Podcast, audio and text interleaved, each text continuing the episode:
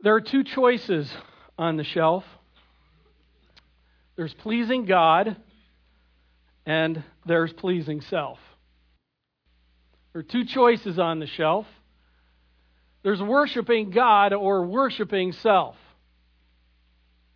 There are two choices on the shelf. What's choice number one? We worship God. What's choice number two?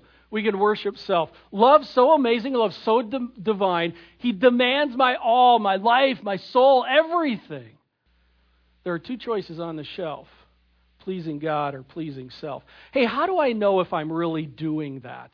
I mean, that's a kind of, frankly, kind of an easy to say thing to say. Is that I am all about pleasing God. I am all about being a 24/7 worshiper of God. But how do I know whether that's really happening or not? How do I know whether that's really taking place or not? Well, let me just say this: who I choose or how I choose to walk shows who I choose to worship. In other words, I can say, I really am all about worshiping Jesus Christ with my life, but does my life show it? I mean, honestly, seriously, around here, we're about getting real. Let's just cut the spiritual hoo ha. Let's just be real. Is that really what's happening in life? At home? Is God being worshiped by my life at home? I mean, is Jesus Christ being displayed and worshiped in my life at work? Is Jesus Christ being displayed at the mall? Oh, now, guys, there's a hard one. Uh, I mean, everywhere. Is Jesus Christ being displayed everywhere? And what's that supposed to look like? Well, today we're going to take a look at choosing to walk with God. And here's how we're going to do it. Like last week, if you weren't here last week, we went to Job chapter 1, and we took a look at a moment in time in a guy's life, Job. And we saw in an incredible situation, incredible circumstances, how Job was one in his life that feared God, and that showed up in the big times of life. And, and just the feel, the experience it. I just want to not just give you a one, two, three, four, five step process, but today, here's the deal. We are going to go to 1 Samuel chapter 17, and we're going to go there, and we're going to go through the whole chapter. It's a long chapter. And I'm going to tell you, folks, it is intense. It is intense. And it is just the, one of the coolest chapters in the scripture. And I'm just going to say this strap up because I get pretty excited about this passage. Okay?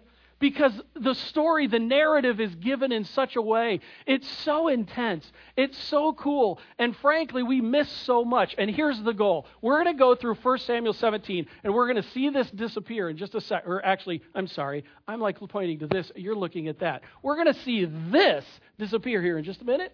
And then at the end, we're going to bring it back, and we're going to fill in some things. But what we're going to see is we're going to see in 1 Samuel chapter 7, we're going to see people whose life choices really were pointing to that. In fact, they would be people who say, I'm a Yahweh worshiper.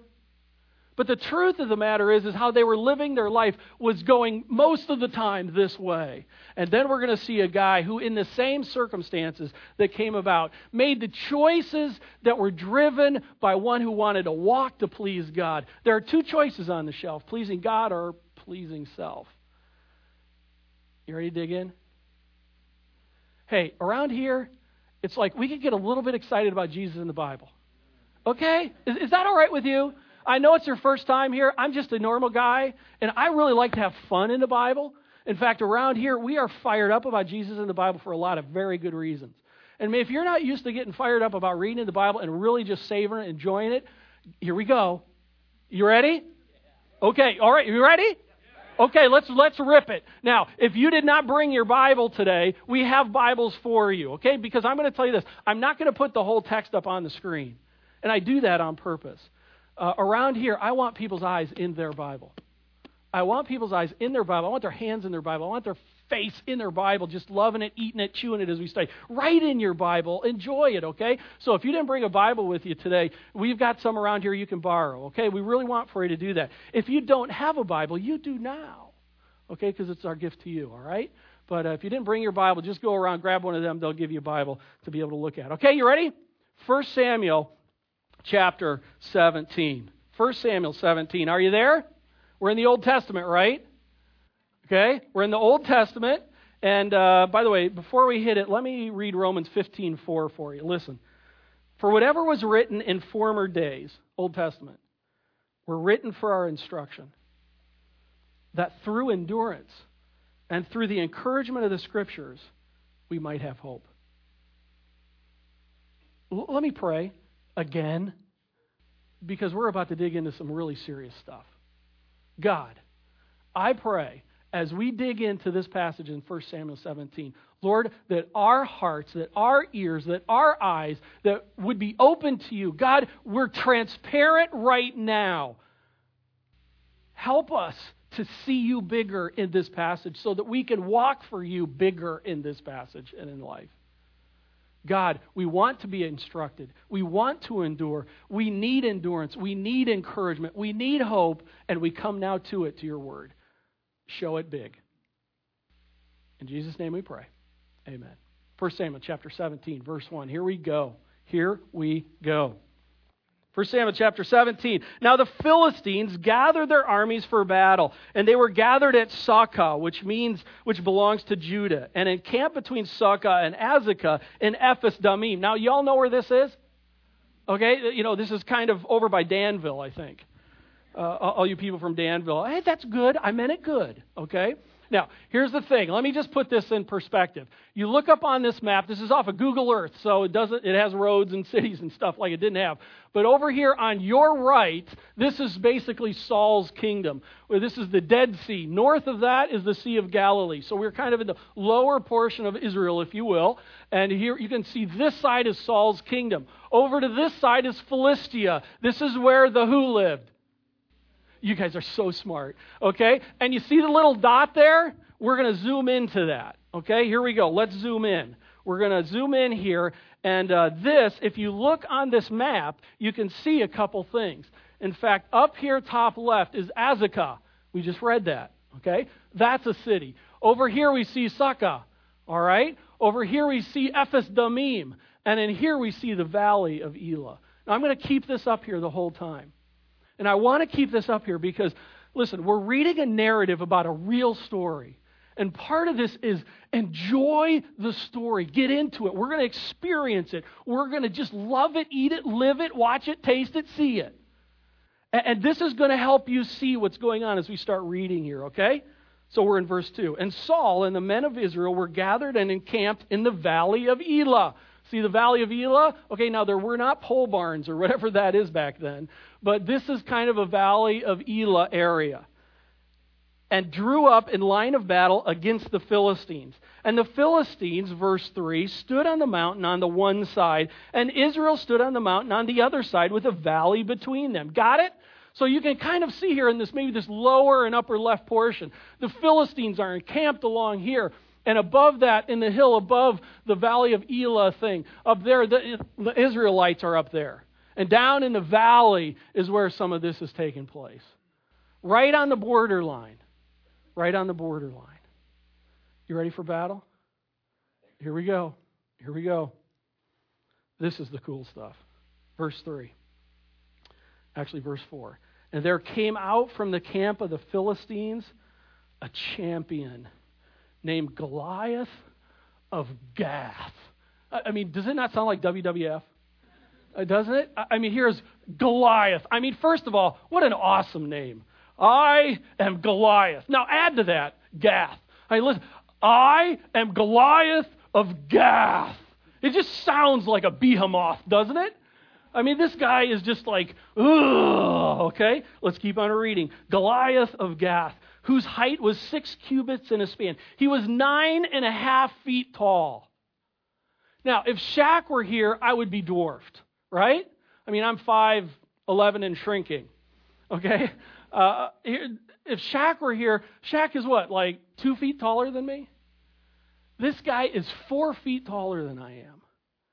This guy is like a man. I mean, a man. Okay, and I have kind of a high, airy voice, and I so wish I could be able to read what he's about to say like Goliath of Gath. But I'm not. So I'm going to try here. But this guy is huge. And in fact, the scriptures make sure we know how huge he is. He's just big. God didn't have to explain all this stuff, but look, enjoy this. And there came out from the camp of the Philistines a champion named Goliath of Gath, whose height was six cubits in a span. Verse 5. He had a helmet of bronze on his head, and he was armed with a coat of mail, and the weight of the coat was 5,000 shekels of bronze.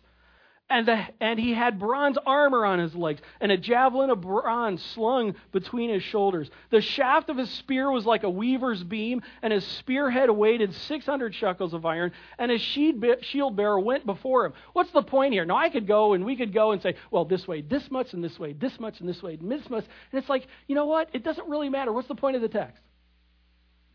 This is one big bad boy. This is a bad boy. I mean, this is Goliath of Gath. And he's huge. He's a monster. He's a monster. That, that's what's trying to be told here, okay? Let's keep on going. Verse 8. He stood and shouted to the ranks of Israel, Why have you come out to draw up for battle? Am I not a Philistine?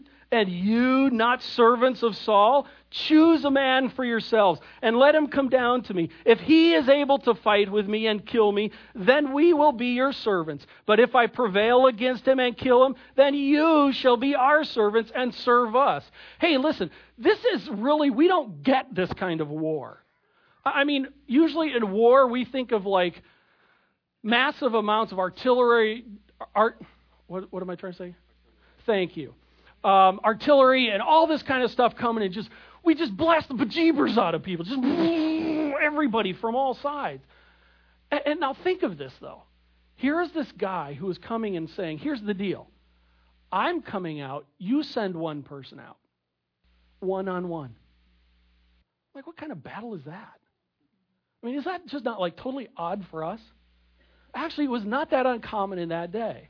But I want to point out a couple of things about that. Because think of this if you're a Philistine and you send out Goliath of Gath, now the th- and, and he goes out there and says, Listen, if I win, you all be my servants. But if I'm a Philistine and I'm hearing this guy saying, If you win, we're all your servants, I'm like, Dude, wait a second. Let, can we talk this plan over for a second? because I want to make sure this is the best kind of situation. I mean, to me, I would want to send like all thousands of us out there at one time. Let's just have a big giant brawl uh, it would seem to be more of a chance. But in the setup of war at the time, here's this one guy coming out. And all of the Philistines are okay with that. Uh, to me, I'm just bringing into it. In that day and age, it was not that odd. To me, I'm like, this is weird. Isn't it? Are you with me or am I just whacked off? Uh, I mean, this is just kind of a little bit weird here, okay? This is a different situation. And here it is where, in this situation, here Goliath comes out and makes a challenge for people to come. Now, if I were on the Israelite side, as a 2000, you know, as a 21st century person, I'd be like, why send a guy out? Let's just all go charge him at once, right? Again, I'm just trying to help us get in this situation on really what's taking place. And so here it is in this. Goliath of Gath comes out and he says, Send me one to come and fight. Now, who would be the most likely? Per- well, let, let, let's keep on reading. Let's just hit verse 9. If he is able to fight with me and kill me, then we will be your servants. But if I prevail against him and kill him, then you shall be our servants and serve us. Verse 10 And the Philistines said, I defy the ranks of Israel this day. Give me a man that we may fight together. When Saul and all Israel heard these words of the Philistine, they were dismayed and greatly afraid. Hey, here is Goliath over here. He comes out off of this valley, off of this mountain. He comes out into the valley. He says, Come fight me, I'm Goliath of Gath. Here's all the Israelites up on the other hill on the other side. And they're over here as they're up, and they're like, Okay, this is the deal that's now been presented to us. What do we do? Now, you would think that the one that would be the battle guy against this would be Saul. If you go to 1 Samuel chapter 9 verse 2, when Saul was selected as king, it was said that Saul was handsome and that Saul was head and shoulders above everybody else in Israel. So who seems like the most fitting person to do the fight? Duh, Saul. Saul is king. Saul is huge. Saul is a stud. And in, in that area, I mean, he's just a big guy, and yet Saul and Israel, we find are dismayed and feared. Listen, remember back to the diagram? Think about this. What are they thinking? What are they thinking? They're thinking, big dude, not. Warrior, we wish we were. Um, probably going to die. Don't want to be a servant. And if you think of that diagram of thinking, and the choice comes up in life, where, where are these folks leaning? They're leaning to it's all about them. And I just got to ask this question Where is God, Saul? Israelites, where is God? Where is He? I mean, look at the history of Israel to this point. If any nation should be able to know who their warrior is, it's these folks. These folks know in their head, they know the fact there that Yahweh reigns. Yahweh chose them. The Red Sea, da da da da da da da da, all through history, all this is God has shown himself to be the warrior. And then when it comes down to this one situation, when it comes in, it, it's like God just is not in the diagram. God is not in their view of what's taking place. Israel, where is your God? There are two choices on the shelf worship God, or in this situation, what it really comes down to, folks, these folks are ultimately, because they're not worshiping God, they're worshiping themselves. We need someone. We need someone in this battle, right? Let's go to the next verse. Here we go. 12. Now David. All right? Now David was the son of an Ephrathite of Bethlehem in Judah named Jesse, who had eight sons. In the days of Saul, the man was already old and advanced in years. The three oldest sons of Jesse had followed Saul to the battle. And the names of the three sons who went to the battle were Eliab, the firstborn, and the next to him Abinadab, and the third Shammah. Verse 14 David was the youngest. The three eldest followed Saul. But David went back and forth from Saul to feed his father's sheep at Bethlehem. For 40 days, the Philistine came forward and took his stand morning and evening. Okay, let's hold there. One of the things is, is in those days, it was very common for family to send one of the family members to bring food to the other family members at battle. I mean, they didn't have mess tents. They didn't have all the things that we have nowadays. So, what would happen is because the distance was not that long, actually, Bethlehem was about 14 miles from this point. And so, periodically, a family member would go to the battlefront for the purpose of bringing food for his loved ones. And so here's dad sending the youngest makes sense. I was the youngest of three. My mom loved me the most. Just kidding. Okay, but he sends the youngest out to battle to bring food to them. He goes and he brings food to them, and he leaves Bethlehem behind. Okay, now we got that. Now the last verse says that what's happening here? For 40 days, Goliath comes out.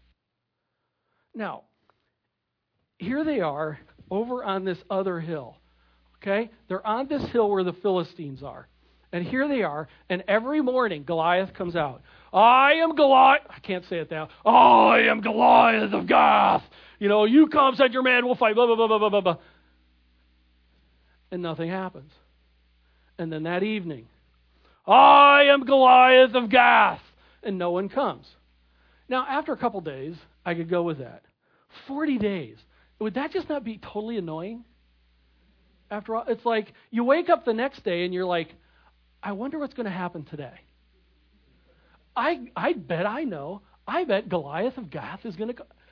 And this is happening every day. And yet, I seriously, it puts it to the reality. Here are the Israelites. Over here in the other mountainside, in the valley as Goliath comes out, and they have no solution. 40 days this was not like one day or two days or three days, 40 days. That's five weeks. And they have no answer. Can you just imagine the disarray that's taking place over here? What do we do? What do we do? And again, I come back and I say, How big is your God? Answer Not very. In fact, he wasn't even in the equation. Verse 17. And Jesse said to David his son, Take for your brothers. Oh, I, I, said he was coming back and forth, and I forgot to read ahead. Here we go. And Jesse said to David his sons, Take for your brothers an ephah of the parched grain, and these ten loaves, and carry them quickly to the camp for your brothers. Also, these ten cheeses to the commander of the four thousand. Oh, by the way, that's what my mom or dad would have done. You know, by the way, take the food to your brothers, and here's some extra. Give to the man in charge. Uh, why would he do that? Because he loves his sons, and he's taking care of their commander there's just so much going on here. I just the Bible is so filled with real life, isn't it? It's just so amazing. It's so wonder. It's so fun. I don't get it why people don't have fun with the scriptures. There's so much in there. And this dad is taking care of his kids. Verse 18. Also, take these ten cheeses to the commander of the 4,000. See if your brothers are well and bring some token from them. Dad loved his kids and he wanted to know how they were doing. Verse 19. Now, Saul and they and all the men of Israel were in the valley of Elah fighting the Philistines. But what's a little humorous there? I mean, I'm sitting here and I'm going, what fight? I mean, what fight? And again, folks, I'm serious about this. We, we read the scriptures and yet we lose sometimes the reality of what God is trying to help us see in the situation that's taking place. These are real people struggling with real life. And these are people, they have no answer. What do you, you David comes up here in just a minute and it's like, we're fighting. Where? When? How? Like, what are you doing? This is like a camp out of what's going on here. Right? Let's keep going. Verse 20. And David rose early in the morning and left the sheep with a keeper. Keep that in mind and took the provisions and went, and Jesse had commanded him.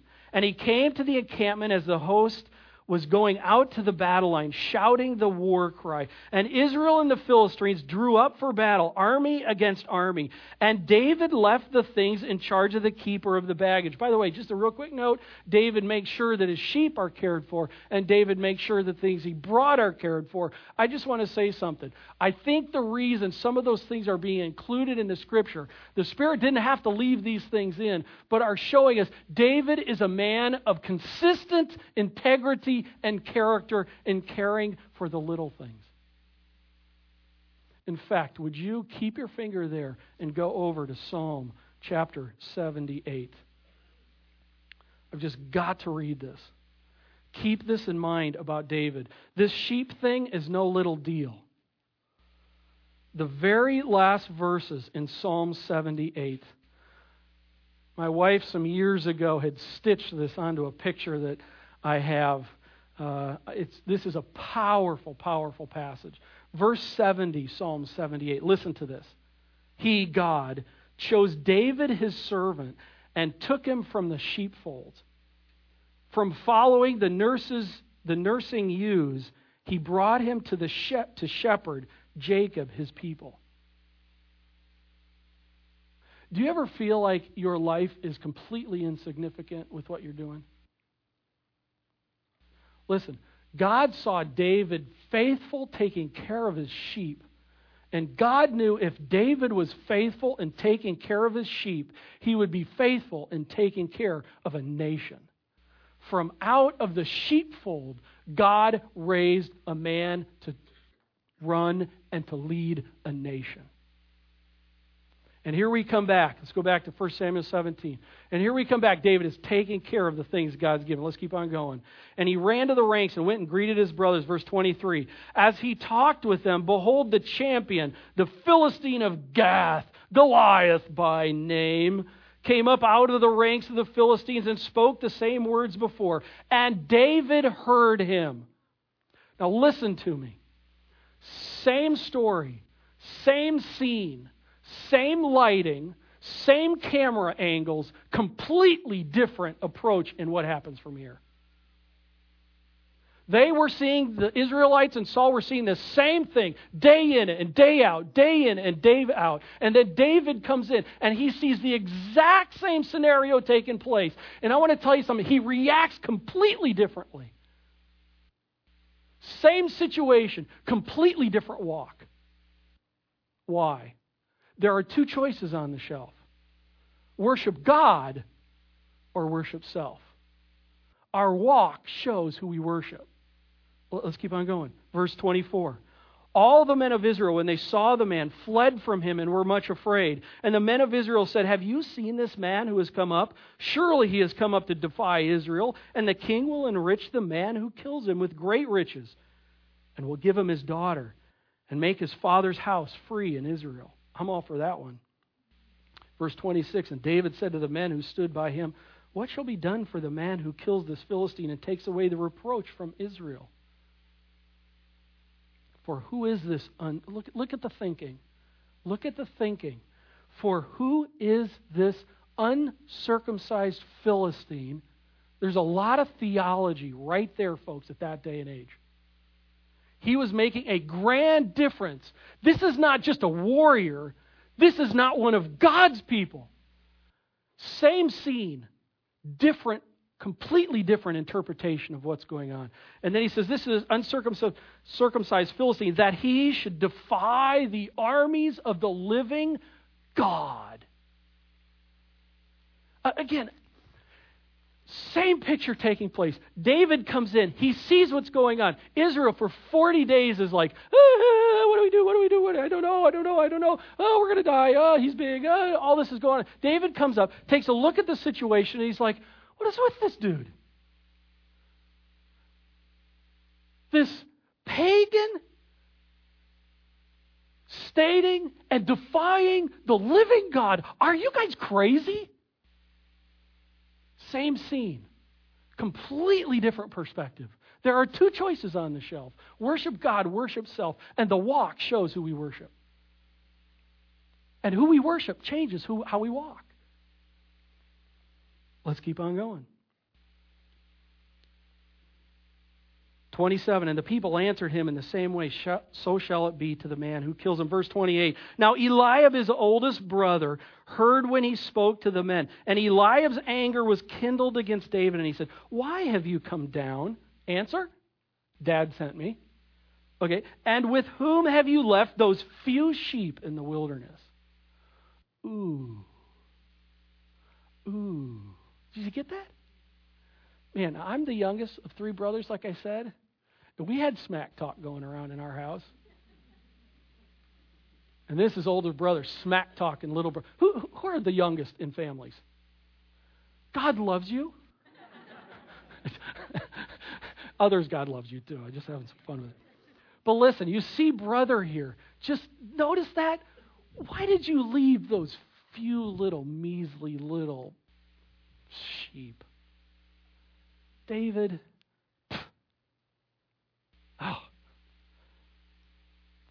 I know your presumption.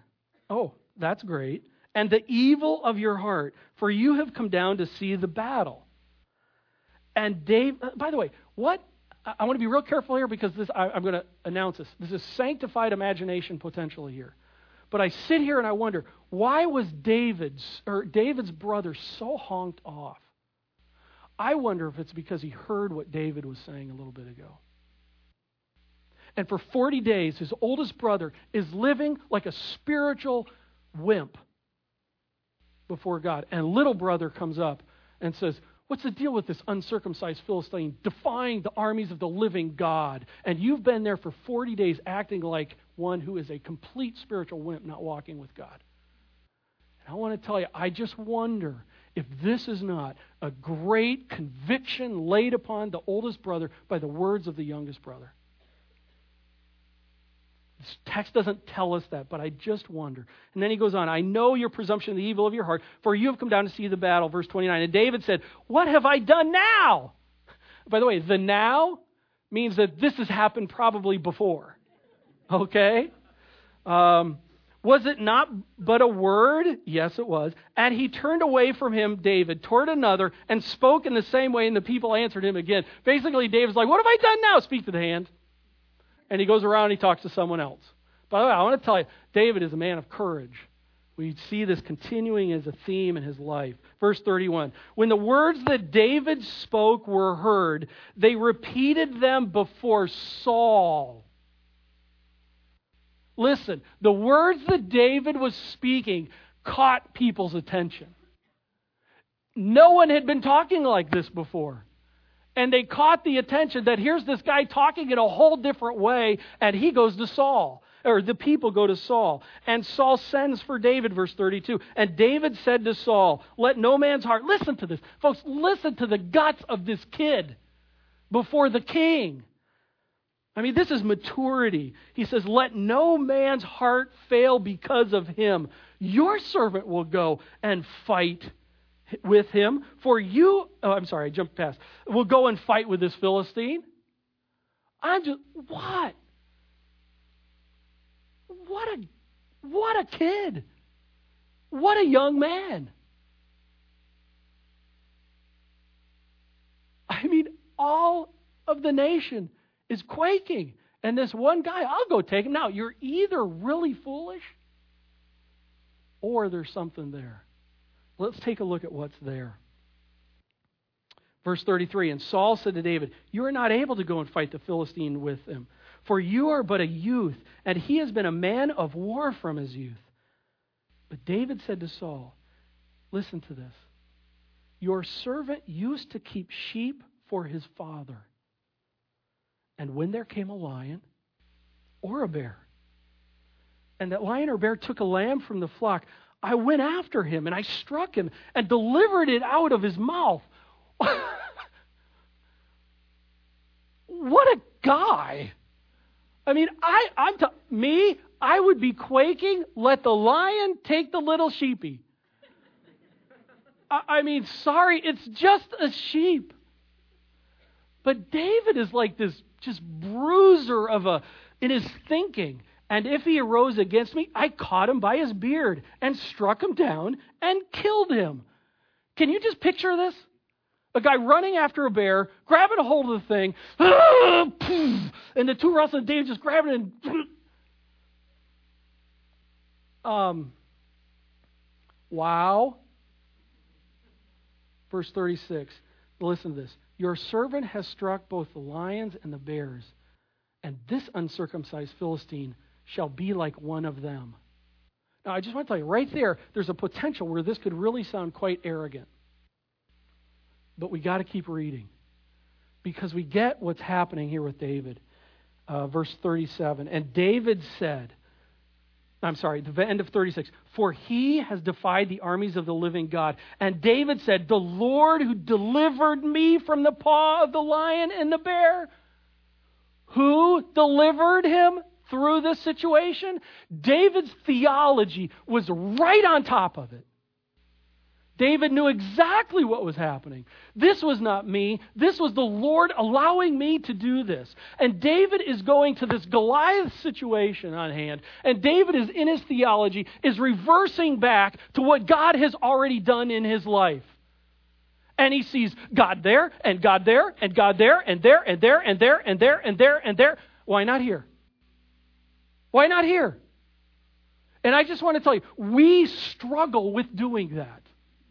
That's just fact. We have a great way, especially in American culture, to be able to dissect out various things of life. We come here, we worship God, and then we go and we cuss the living lights out of our mouths.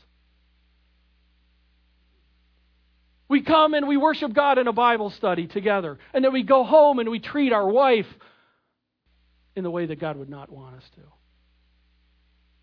And we think in all of this that that's okay because there's a sectoring out. And I just want to say here, like Job last week, like David here, there's this consistent thing of God, God, God, God, God, God, and then bam, God in the situations of life.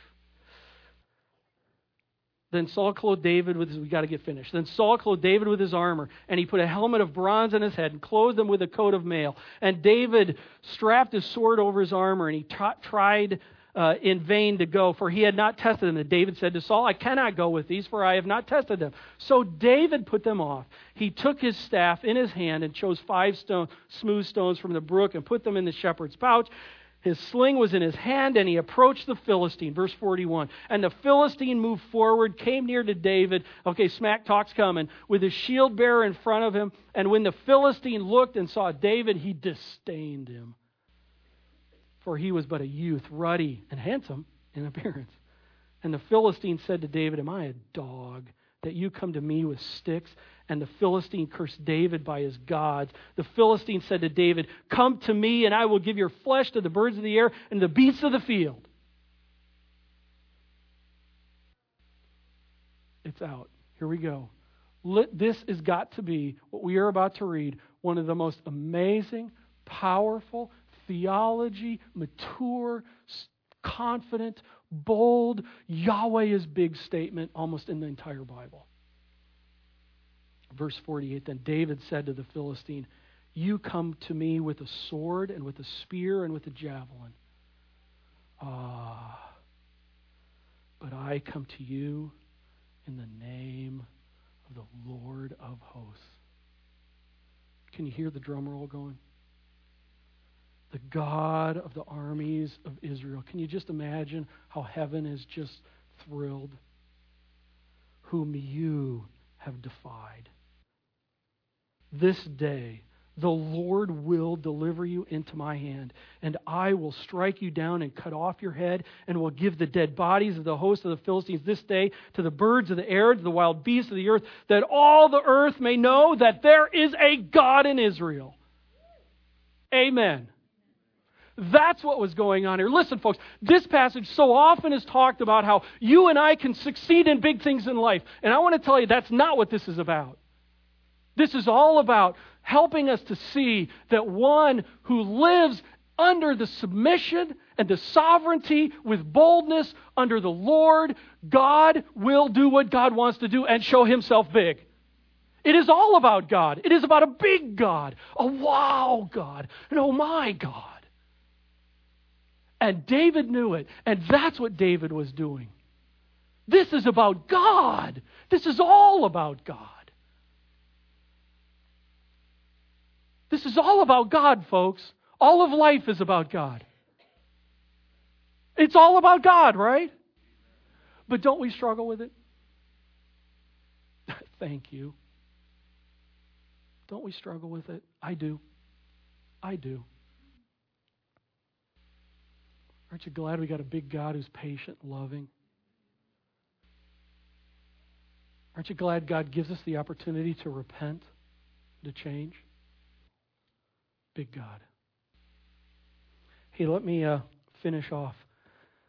Let's just real quick go back to our diagram. Okay, here's our. Let me just hit a couple things.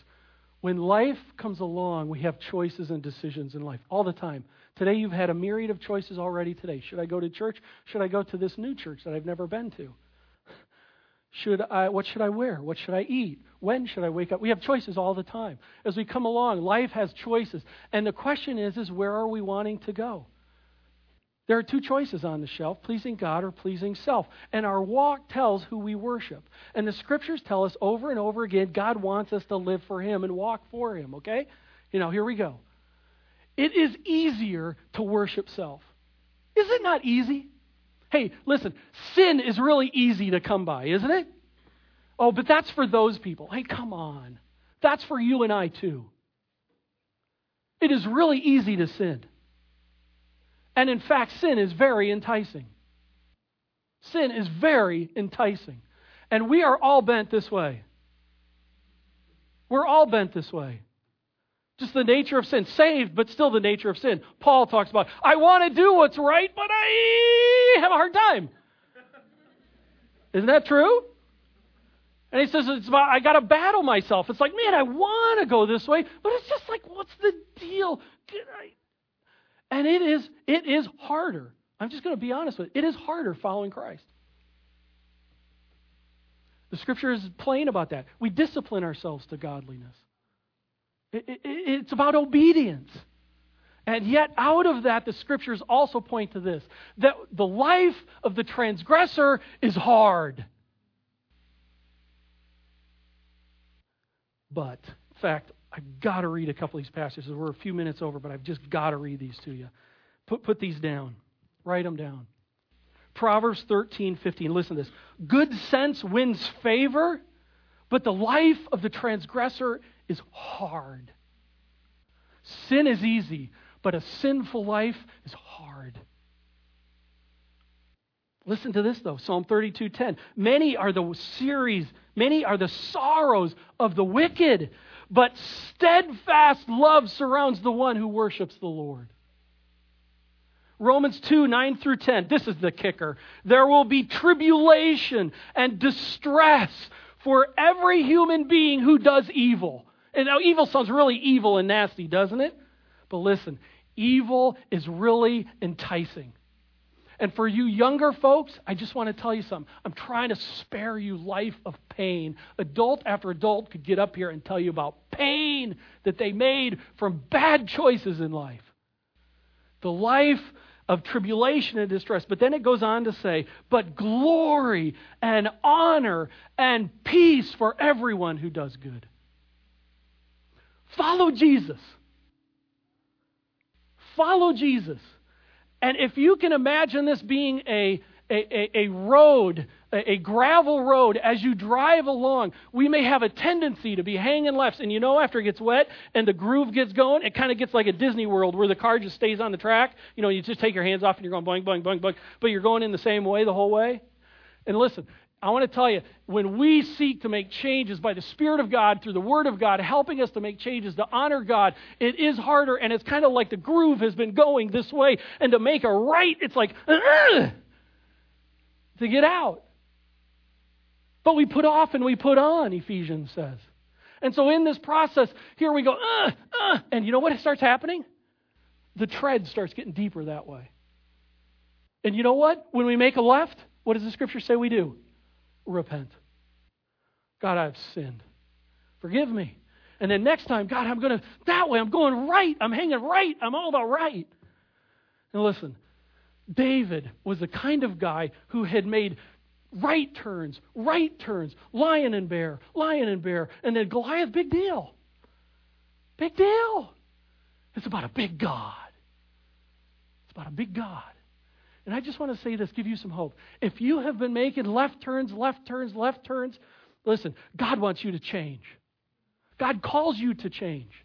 His love demands our change. And we want to help you. We want to help you. Just a couple quick ways to be able to help. One, we're going to have the Mebors and uh, Kevin and Valerie and uh, Carl and Stace are going to be down here after the service. You can come on. If you just want to pray with someone, you can come on up. They'll pray with you. Okay? You can just, ladies, grab one of the ladies, and guys, grab one of the guys. You just pray with you. If, you. if you need help, you don't have to, but that's going to be when we're done. They'll be up here for that. Another thing, we're going to be having small groups coming up here in a while. And here at Harvest, we are big on small groups. And I just want to tell you this our small groups are oriented to help this happen, are oriented to help this shift from this. A group of people hanging together, encouraging and working together as we grow in Christ. Listen, David was the kind of guy, worship team, come on up. David was the kind of guy who sought to live and to walk for Christ. Lastly, as they're coming up, worshiping God is about a truth driven life. I want to, but God. It's a principle driven life, a truth driven life, a feelings oriented life is all about self. I want, I want, I like, I like. And friends, I just want to tell you we got a great big God who loves and wants to help you change. And for those of you who are persisting, I just say, praise God. Keep at it. Keep at it. His love demands everything. Let's pray. God, thank you for your love. Help us to grow and change for your glory. In Christ's name we pray. Amen.